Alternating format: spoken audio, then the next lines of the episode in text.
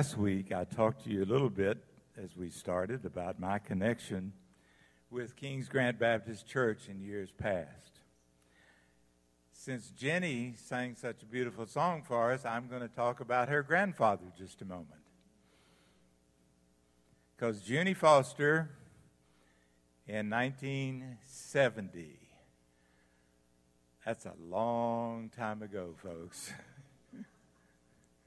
in 1970, Junie Foster at Thalia Lynn Baptist Church invited this 28 year old man, like I told you, it's a long time ago, to come to Thalia Lynn as Minister of Education.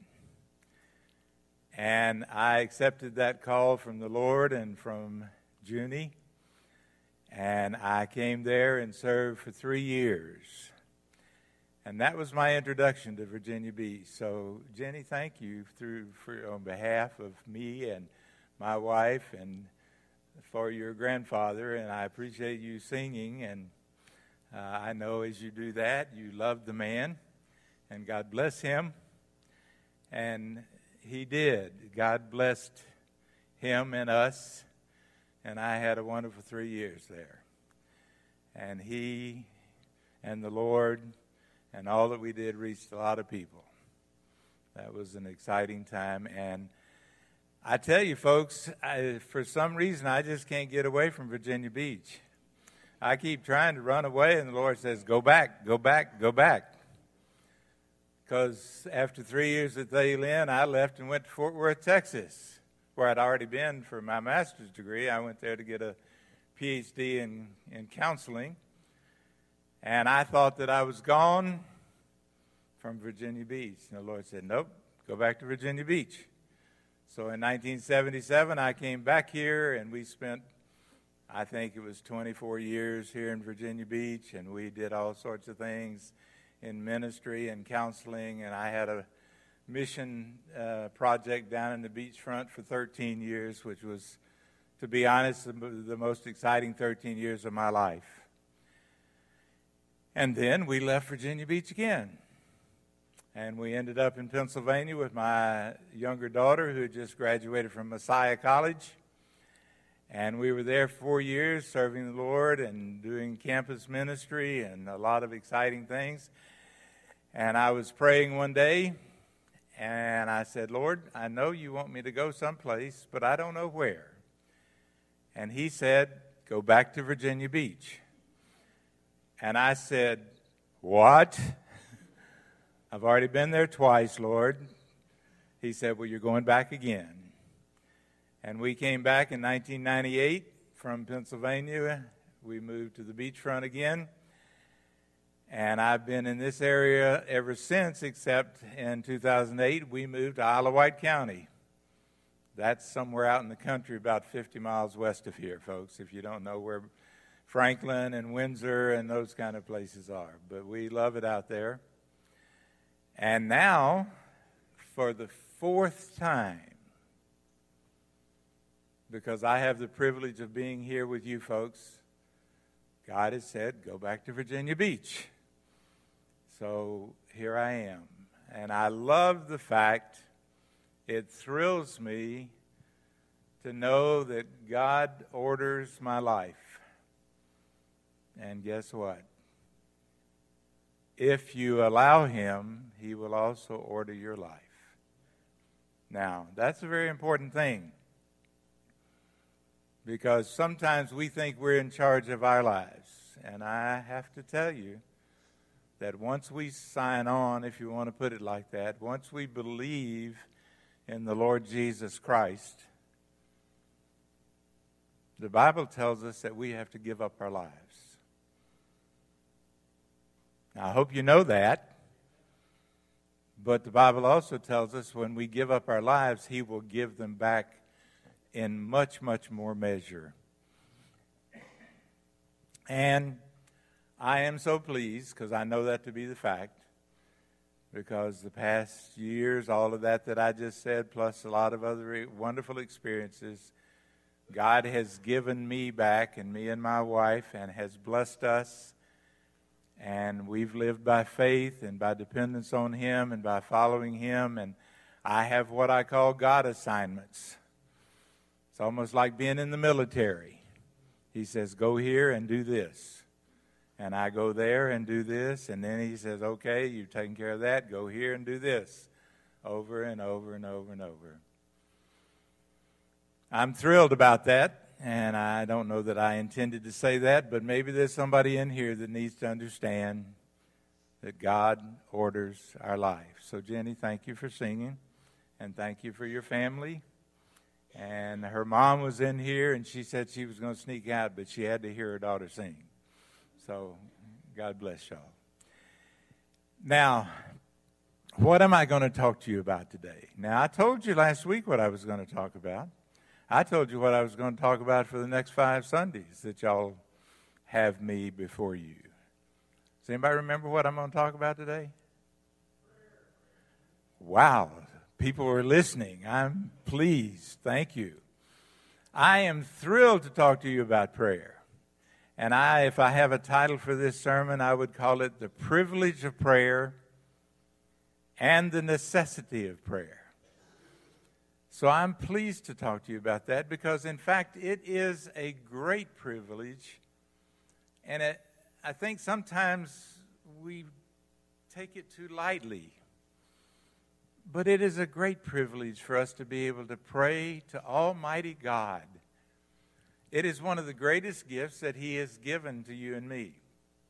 And He gives it to every one of us as we will take it and use it and practice it and do it in proper ways. And we're going to talk some about that today. We're going to go to scripture passages and put a foundation on this whole thing of prayer. And then, toward the end of the service, we're going to pray for a minute or two, or maybe five or ten. I don't know. Remember, God's ordering our day. But the privilege of prayer, it is indeed a privilege. Let me ask you a question. And I want you to raise your hand. How many of you have ever, ever had a face to face personal conversation with a president of the United States? Please raise your hand. I see one, two. Okay, well, that even surprises me a little bit, but that's fine. How many of you have had a conversation with the governor of the state at any time in your life? I see a couple more back there. How many of you have ever talked to a king or a queen? No, none of you have ever talked to a king? Have you talked to a king? What king? Amen. And I didn't plant him in the congregation this morning. Please understand that I haven't ever had a privilege of talking to a president. I'm not political at all, or a governor, but I've talked to the King of Kings and the Lord of Lords. And the Bible tells us that we're to do that continually. And it is a privilege that we talk to our Lord and Savior because He listens and He talks back.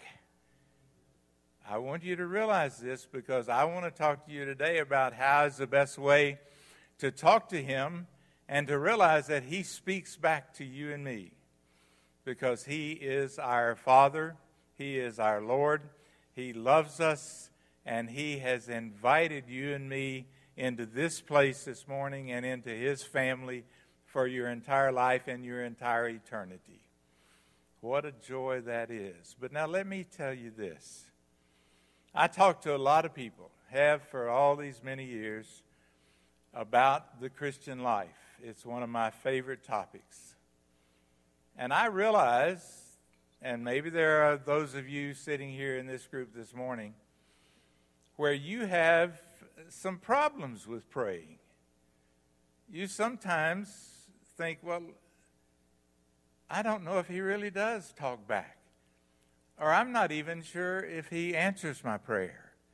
Or sometimes when we're talking about praying, and particularly if we're in a prayer group and we get prayer requests, and people just talk and talk and talk, but right toward the end of the group of prayers, they, they say, oh, well, maybe we ought to pray instead of talking about all of our prayer requests. And you get a little bored with that. Maybe I'm talking about me, but I get a little bored with that. Because if we're talking about prayer, I want to be, t- I want to be praying. So, we're going to talk about some of the ways that you can have power in your prayer time. Because I want to lay a phrase out in front of you. And the phrase is is that in prayer we need to seek God's face rather than just seeking his hand. Now I want you to think about that for just a moment. Seek God's face instead of seeking his hand. What in the world would I mean by that?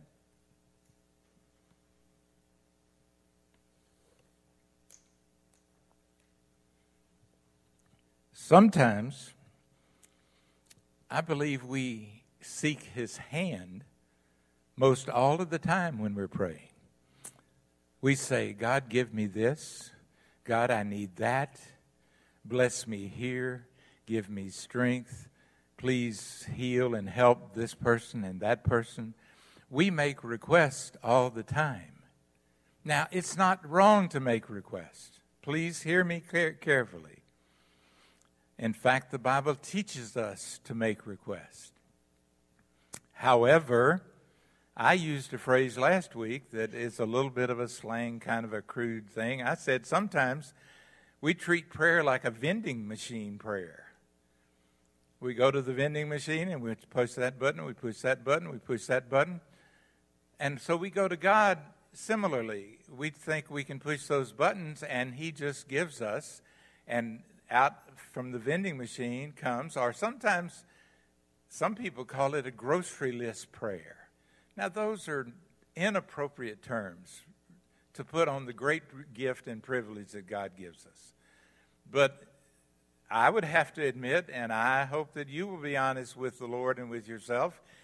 And sometimes that what, that's what we do. We say, Oh, I don't feel good today. Oh, my finances are difficult. God, please give me guidance here. Now, again, it's okay to do that. But that's what I call seeking his hand. His hand. But are you looking at his face? Now, what does it mean to seek his face? To look into the face of Almighty God through your spiritual eyes in a prayer experience is very important because when you see his face, you see the very essence of his character. And what is his character? It is a character of love, of forgiveness, of provision, yes, but of continuation, of security, of peacefulness. That is the face of God, and it listen carefully, it is to be praised and it is to be treated with absolute thanksgiving before we ask for this and that and this and that. Now, I told you it was okay to make requests, and we're going to illustrate that through Scripture here in a little bit. But I'm saying before, and in fact, doesn't it make sense that God is so good to you and me? God is, and the Bible says we're to enter into his presence with thanksgiving and praise. And then we're to make the request. Now, here in the last, I would say 20 to 30 years, in the church, there's been a great movement, which I think is just absolutely wonderful. And a man by the name of Daniel Henderson has written a book called Transforming Prayer. And the whole business of transforming prayer is to make it a worship based prayer experience. Now, I want you to think about that. Rather than just seeking God's hand with give me, give me, give me, the whole atmosphere, the whole objective of this has changed to the fact that when we worship and adore and love and praise and give thanksgiving to Almighty God, then he, since he already knows what we need, then the, the request have power. Now, we are to be humble before the Lord. We're to know that He's God and we're not. and this humility is a part of this worship based prayer. And so I find it really interesting because at the very outset of Jesus Christ teaching us how to pray, that wonderful passage from the sixth chapter of Matthew that Carlos read for us a moment ago. The first statement of the model prayer, the first section of the model prayer. 2,000 years ago, when Jesus says, This is how you are to pray, what does that first section say? Our Father, who are in heaven, hallowed, holy is your name. Isn't that praise? Isn't that thanksgiving? Isn't that an absolute declaration? Now, God knows that His whole being is holy. So, why would Jesus teach us to make that wonderful statement of praise at the very outset? Because you and I need to focus on that. You and I need to declare that. You and I need to celebrate that. That our Father. Now, isn't that a great statement? He is our Father. Now, let me caution you. I imagine in this group of people, there are at least a few people that didn't have a real great earthly father. I told you last week, and I have to say this because it's a big part of my life. I am a counselor. I'm a Christian counselor. Now, that's a, the term that I use, but I am a trained psychologist. Please don't let that scare you. Okay? because it is in the Lord. And as a counselor, I have dealt with a lot of people that have struggled with their earthly father, struggled desperately with their earthly father. It breaks my heart because I am a father and a grandfather and a great grandfather.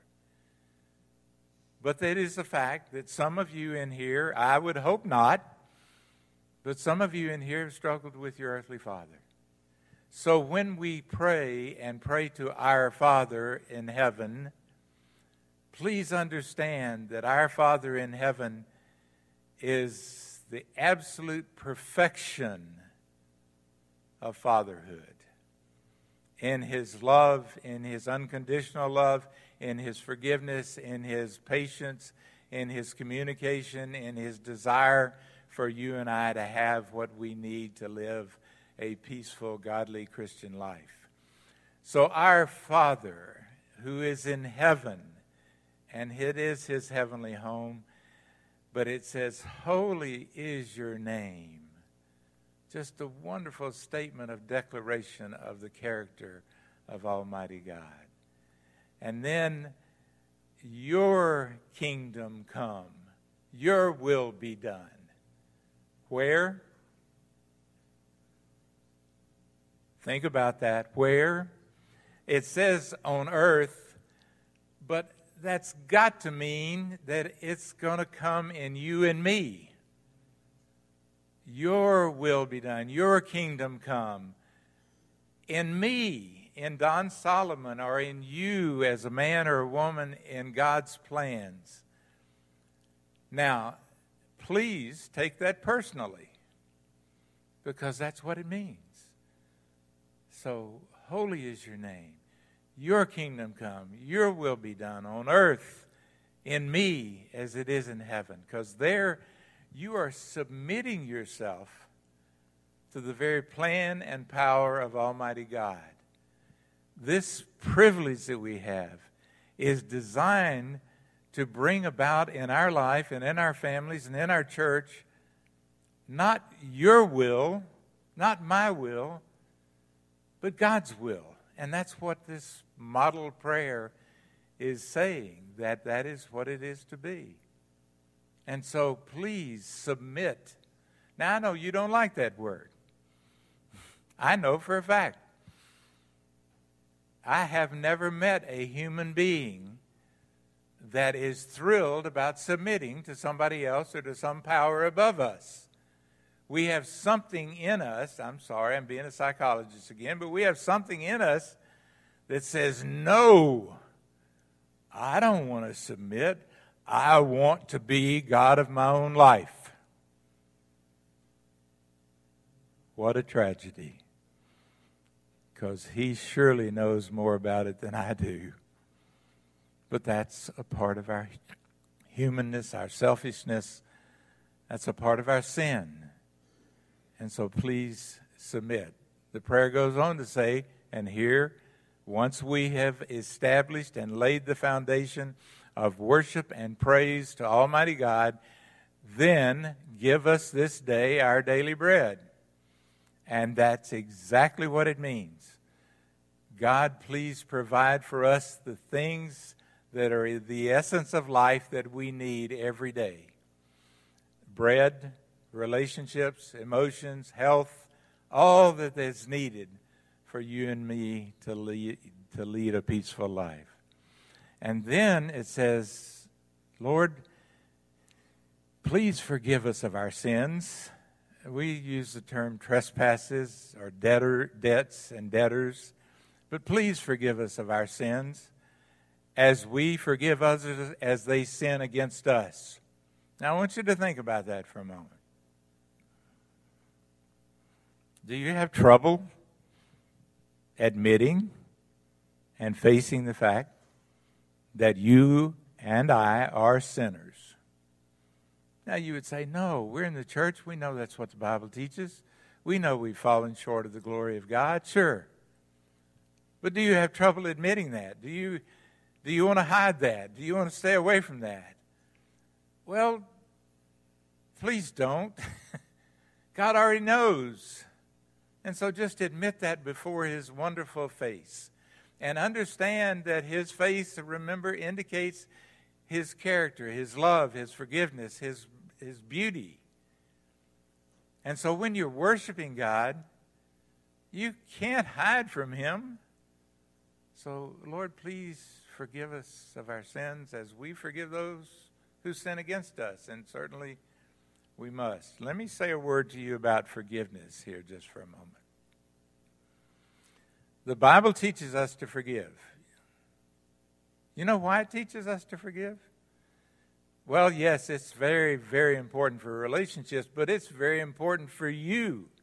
Because if you carry around grudge and anger and some betrayal that has happened to you, from a spouse or from a family member or from somebody in the church, it's going to do more damage to you than it does to anybody else emotionally. Because anger carried around is an agony to your spirit. And so God wants you to be at peace. So forgive others. And then lead us not into temptation and deliver us from evil. God is against Satan. I want to tell you something. In 1975, 6, 7, I finished my doctorate at Southwestern Seminary in Fort Worth, Texas. I was a young psychologist. I was involved with a bunch of other psychologists. We all thought we knew a lot. A little arrogance and conceitedness, folks. And I confess that before you. Pride, pride, pride. I was Dr. Solomon. I'm just Don like anybody else. But one of the things that I thought about in my pride was I don't know about this thing, Satan. I'm not sure he's really real. It's all human struggles and human irresponsibility. And that was in the mid 70s. We're all the way up here in whatever year this is, 22. I'm sorry, I lose track. I've learned an awful lot about Satan in the last 40 or 50 years. I've learned that he is real and he is good at what he does. And as the Bible says, he's walking around the earth wanting to devour you and me. So please understand that God has already defeated him in the person of Jesus Christ. And 1 John 4 4 says, The power that is within you is greater than the power that is within this world. And so, in our prayers, seeking the face of Almighty God, we can say, Deliver us from evil. Take Satan away from us, our Father, and He already has. You just got to live there. Now, I want to take you to another very powerful passage of Scripture, and we hear it a lot, we read it a lot. It is absolutely powerful, but I want you to walk through it with me for just a minute. And this is all the way back over in the Old Testament. Remember, the whole Bible is God's Word to you and me.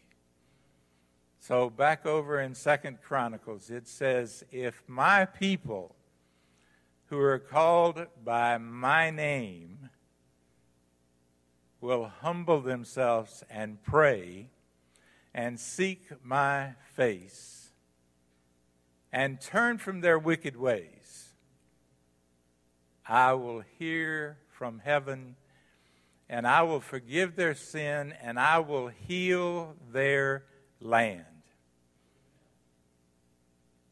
And I have to say, the implication is there is that I will heal their life, I'll heal their marriage, I'll heal their families, I'll heal their church. Wouldn't that make sense?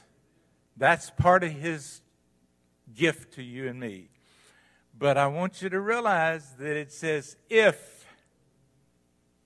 Now that's a huge two letter word. If my people called by my name now, we are Christians. You know what that means?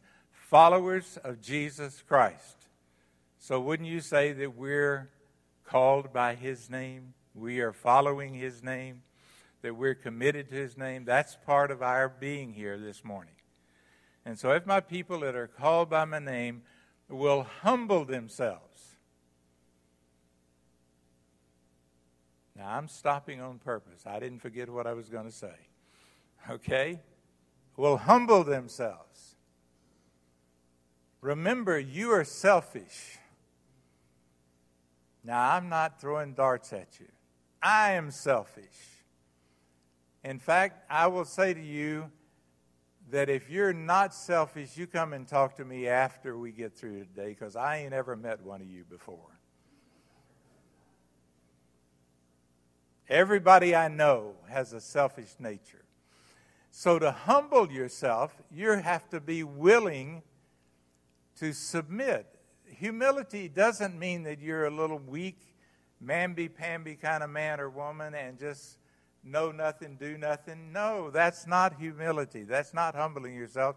Humbling yourself means that you know that He's God and you're not, that He's the one that's in charge and you're not, that you will submit and give yourself to Him. So, if if you will humble yourself and pray and do what? Seek my face. Not his hand, but my face, his hand. I mean, his face. Please understand. We must seek the face, the personal relationship with Almighty God. But if we will seek his face in a spirit of humility and do what? Turn from our wicked ways, our selfishness, our sins. If we will humble ourselves and pray and seek his face and turn from our wicked ways, we get a promise. Pay attention. It is a promise from Almighty God, our Heavenly Father. He says, I will hear their prayer from heaven and I will forgive their sin. Do you want your sins forgiven? Do you want the slate erased? Do you want the freedom of knowing that you're righteous because of Jesus Christ, because of God in your life? I do. So if we will do this seeking God's face, and being humble and turning from our wicked ways, then He will hear us. He hears your prayers when it is based on the principles that we're talking about.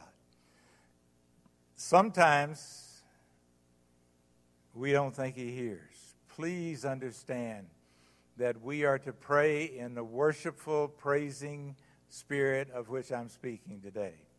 And then He will hear our prayer, forgive our sins. And I will ask you this about the last phrase of that wonderful passage of Scripture Do you need healing?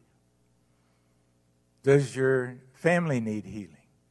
Is there discord and brokenness in you and your family, in your relationships? Is there discord and brokenness in this church? Is there something that needs healing? God Himself, Almighty God, through this scripture, is promising you and me that He will heal. But we got to take it and do what He says. One more scripture passage that's very, very powerful right now.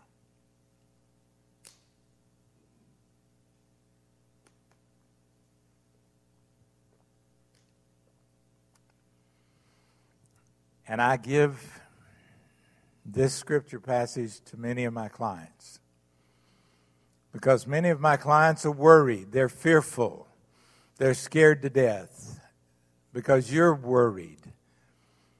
Most everybody I know worries.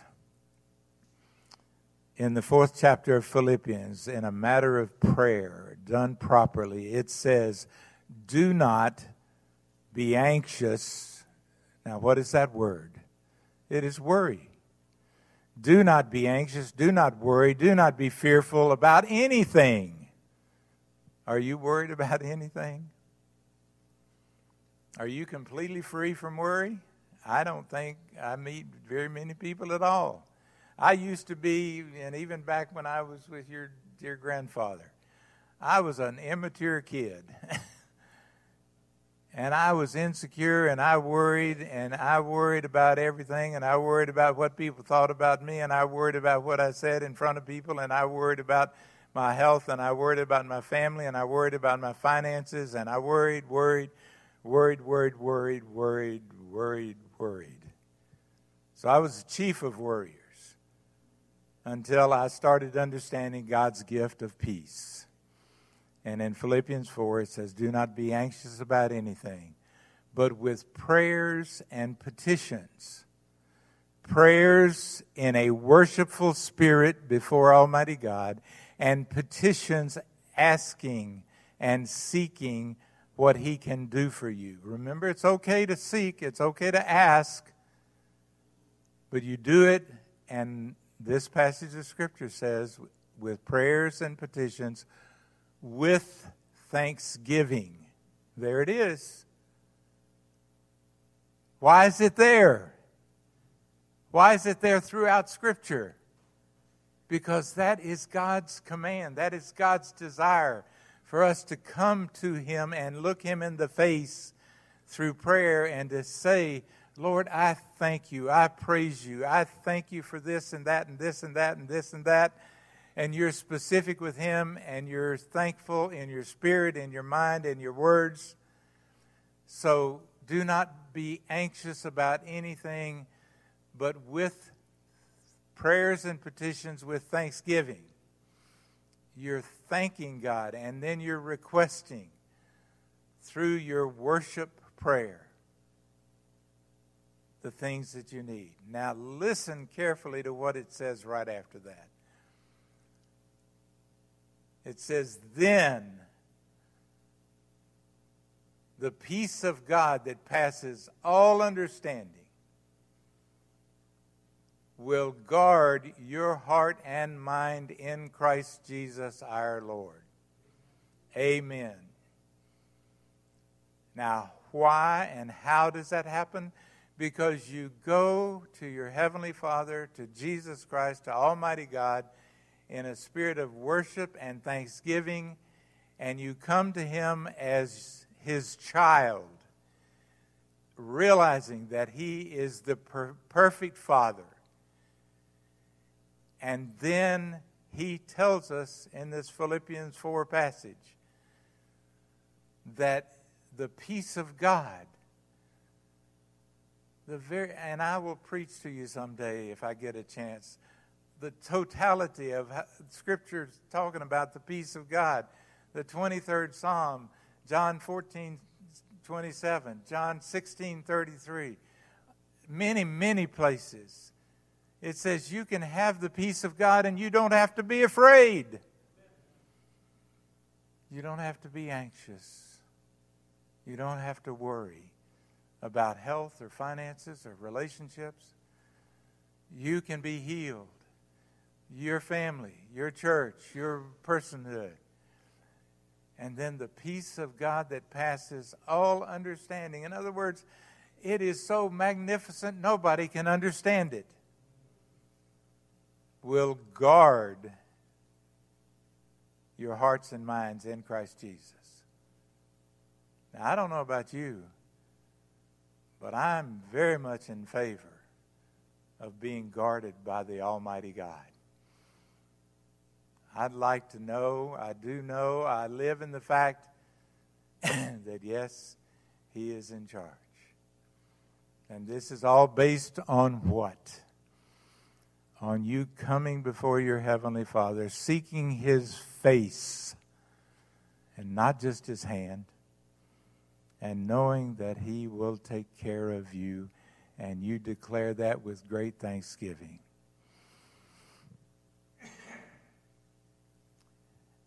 Now, I have spoken to you the absolute truth of Scripture and our Heavenly Father. We're going to take the next five minutes, and I want everybody in this room. I don't want you thinking about anything else other than what God has said to you this morning. And I don't want you thinking about anything else other than the prayers that you want to say to your loving, wonderful Heavenly Father. I beg you to seek his face. I encourage you to start your prayers. You're just going to pray silently. I'm not even going to let you or ask you to pray with your partner next to you. But right now, for the next four or five minutes, I can't do all of what I just said and then say, okay, thank you very much, goodbye. We got to pray. So, at least for five minutes, we certainly can give that to our wonderful Heavenly Father. So, I want you to think, remember, please, the model prayer says that you go to, to your Father with worship and praise and thanksgiving. Our Father in heaven, your name is holy, your face is holy. So, you praise and thank and give Him the adoration and the love of your heart and spirit. And then, in this prayer that you're about to utter to your Heavenly Father, then you make whatever request, you pray for other people, you pray for yourself, and make it real. I, this is not just a game, folks. The reality of the prayer is to be right here in this room for the next five minutes. I'm not going to say a word because you're going to be in face to face conversation with Almighty God. So please.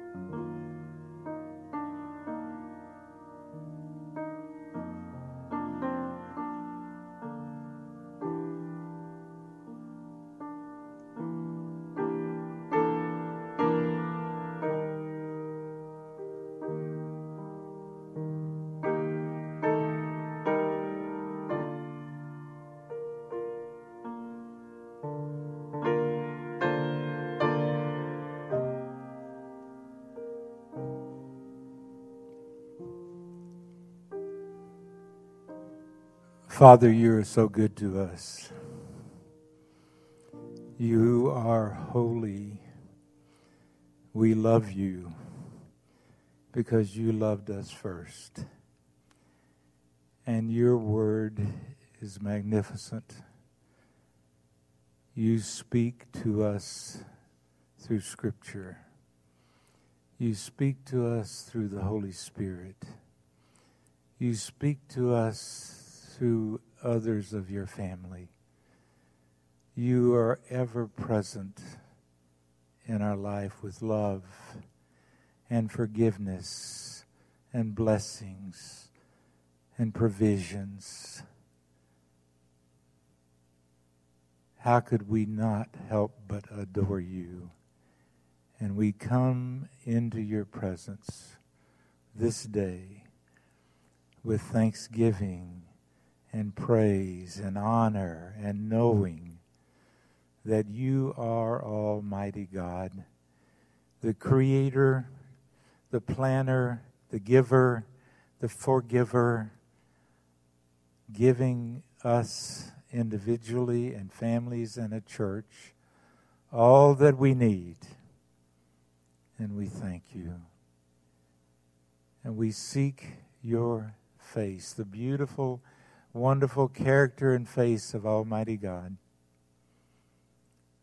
And we're so thankful that you have invited us into your family, into your kingdom, and that we have the privilege of praying. And we know that it is necessary for our relationship with you. And so we come humbly and completely submitting ourselves, wonderfully expecting the joys and the blessings coming from you, Father. And we thank you. And we pray in Jesus' name. Amen.